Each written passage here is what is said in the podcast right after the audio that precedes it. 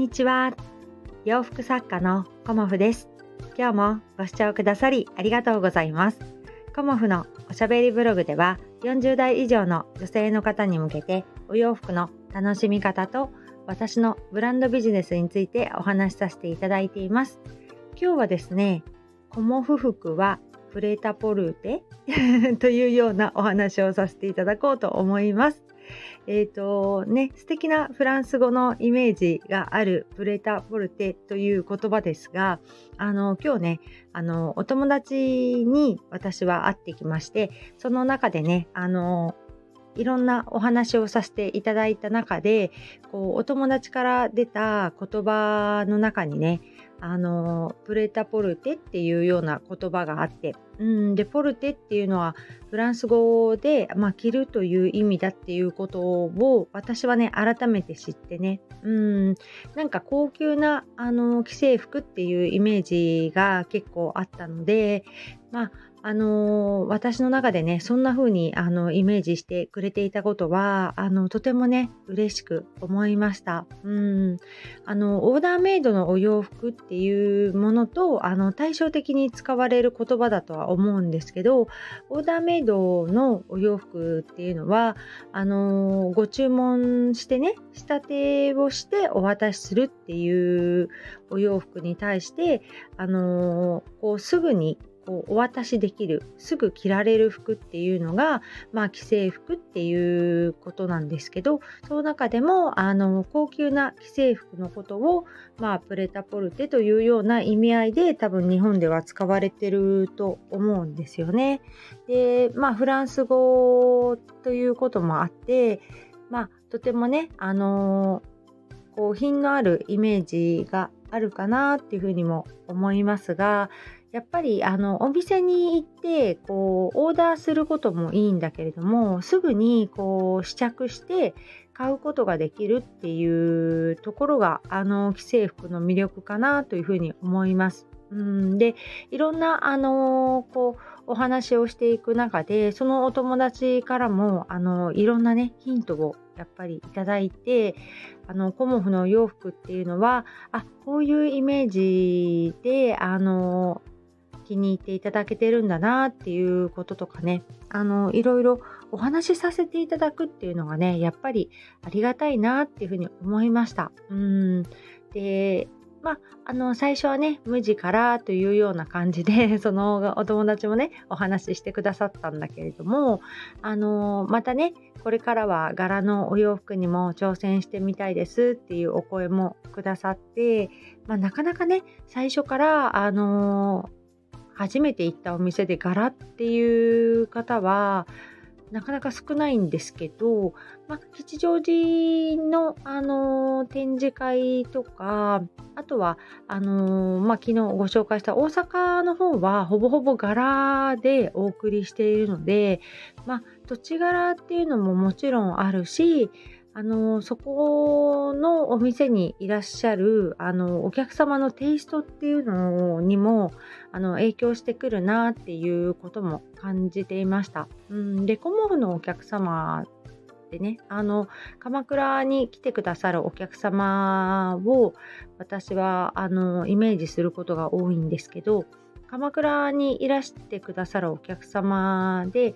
まあ大体初めましての方は無地とか、まあ、シンプルな柄からお求めになる方が多いんですが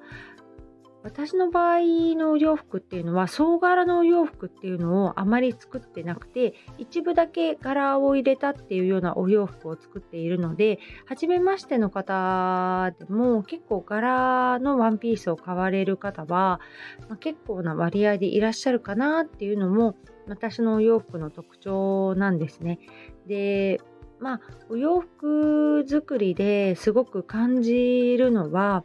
あのー、やっぱり一点物のお洋服っていうところにあの皆さん魅力を感じてくださってるのかなっていうこともあの今日ねお友達ともお話しさせていただいたんですけどそこからもね感じさせていただきましたしここ最近あのメッセージのやり取りをさせていただいた方ともやっぱりコモフならではのあの柄使いとかねあの色合わせが好きなんですっていう風にあのおっしゃってくださる方がいて他にはないあのコモフの魅力ってそういうところかなっていうところもあの改めて感じさせていただきました。うんだからどこにでもあるお洋服ではないというところに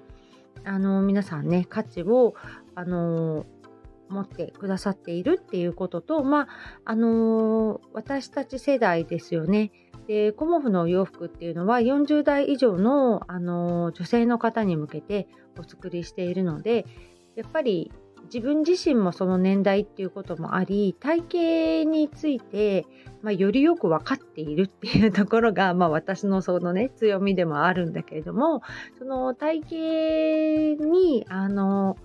合わせて、うん、やっぱり10代20代の方30代の方40代50代60代の方とかねあの年代によってやっぱり体型も変わってくるし丈感も変わってくると思うんですけどそういうところをあの自分がその年代にいるということでより分かりやすいというかねっていうのもあるのであのお客様に寄り添えるかなっていうところもあのまあ、デザイナーとしてね 私のあの強みかなというふうにも思っています。であのやっぱり感じたんですけど今日もね実際お会いしてお話を聞くっていうことが何よりもねあの大切にしたいところだなっていうふうにも思いました。うん直接ね会ってお話を聞くっていうのが全然違うんですよねやっぱりね。うんでその方のその生のお声を聞いてあそういうことなのねっていうような感じでまあコモフのお洋服についてもそうですしいろんなあの子育てのお話とかもね今日ねあの伺ったりもしたんですけど私よりもねあ私っていうかうちの子供たちよりもあのお友達のお子さんの方が年が上だったのでこういう時はどんな感じっていうようなこともねまた私も教えてもらったりしてこうやっぱり先輩ママさんから学ぶことっていうのが子育てってすごく大きいし実際に体験されている方のこうお声を聞かせていただけるっていうことが、まあ、何よりも私はありがたいなっていうふうに思いました。うん子育てだけではなくビジネスのお話ももちろんそうなんですけど知識がすごくある方でこう知識を、あのー、すごくねこう分かりやすくお伝えするっていうことももちろん大事なのかもしれないんだけれどもあのー、まあ、どういう方にそれをねお伝えするかっていうのにもするのにもよって変わってくるよねっていうことも今日お話ししたんだけれどもあのやっぱりこう自己啓発的なことっていろんな本のあのどこにでも書いてあることだったりするからそういうことってすごく自分にとっても気づきがあるんだけれども私がやっぱり興味を持ってこう聞いてみたいなって思うことはその方本人のやっぱり経験されたことっていうのかな、まあ、成功されたことももちろんそうですしもう大変だったこととかその方独自で工夫されたことっていうのをやっぱり生のお声であの教えていただけるっていうのがとってもありがたいしあの私はすごく貴重だなっていうふうに思ってるんですね。だからそういうふうに人にお会いしてこう学ばせていただくっていうお時間ってねとってもありがたいなっていうふうに改めて思いました。うんなんかこの情報が溢れているからこそその方にしかない経験値っていうものを、あのー、教えていただけるっていうところがねうんやっぱりありがたいし学びも大きいし自分自身もね、あのー、そういう発信をしていきたいなっていうふうに改めて思いました。うんなんかあのー、知識もすごく大切ではあるんだけれどもあこれってみんな言ってることだよねっていうようなことをあの気づきとしていただくことはあるんだけれどもそこから何かあのこうビビッとくるかっていうとそういうことがあんまり私にはなくてなんかその人とは違ったその方独自の経験談とかまあそうですねお仕事についてのお話を聞くっていうことに今はねとても魅力を感じています。ですごく自分自身も今吸収して勉強をしたいと思っている時なのでいろんな方のね、あのー、生のお声もね、あの、聞きに行きたいなっていうふうにすごく思っていて、今日もね、あのわざわざお時間を作ってきてくれたね、あのお友達に感謝の気持ちでいっぱいです。なんかね、すごく、なんだろうね、居心地が良かったんだよね、そのお友達と。あの初めてこうランチをさせていただいたんだけど、初めてなんだけどこうパッパッパッといろんなものが、あのー、スムーズに決まっていくし流れていくなっていうような感じで、まあ、お店選びもそうだしメニュー選びもそうだし、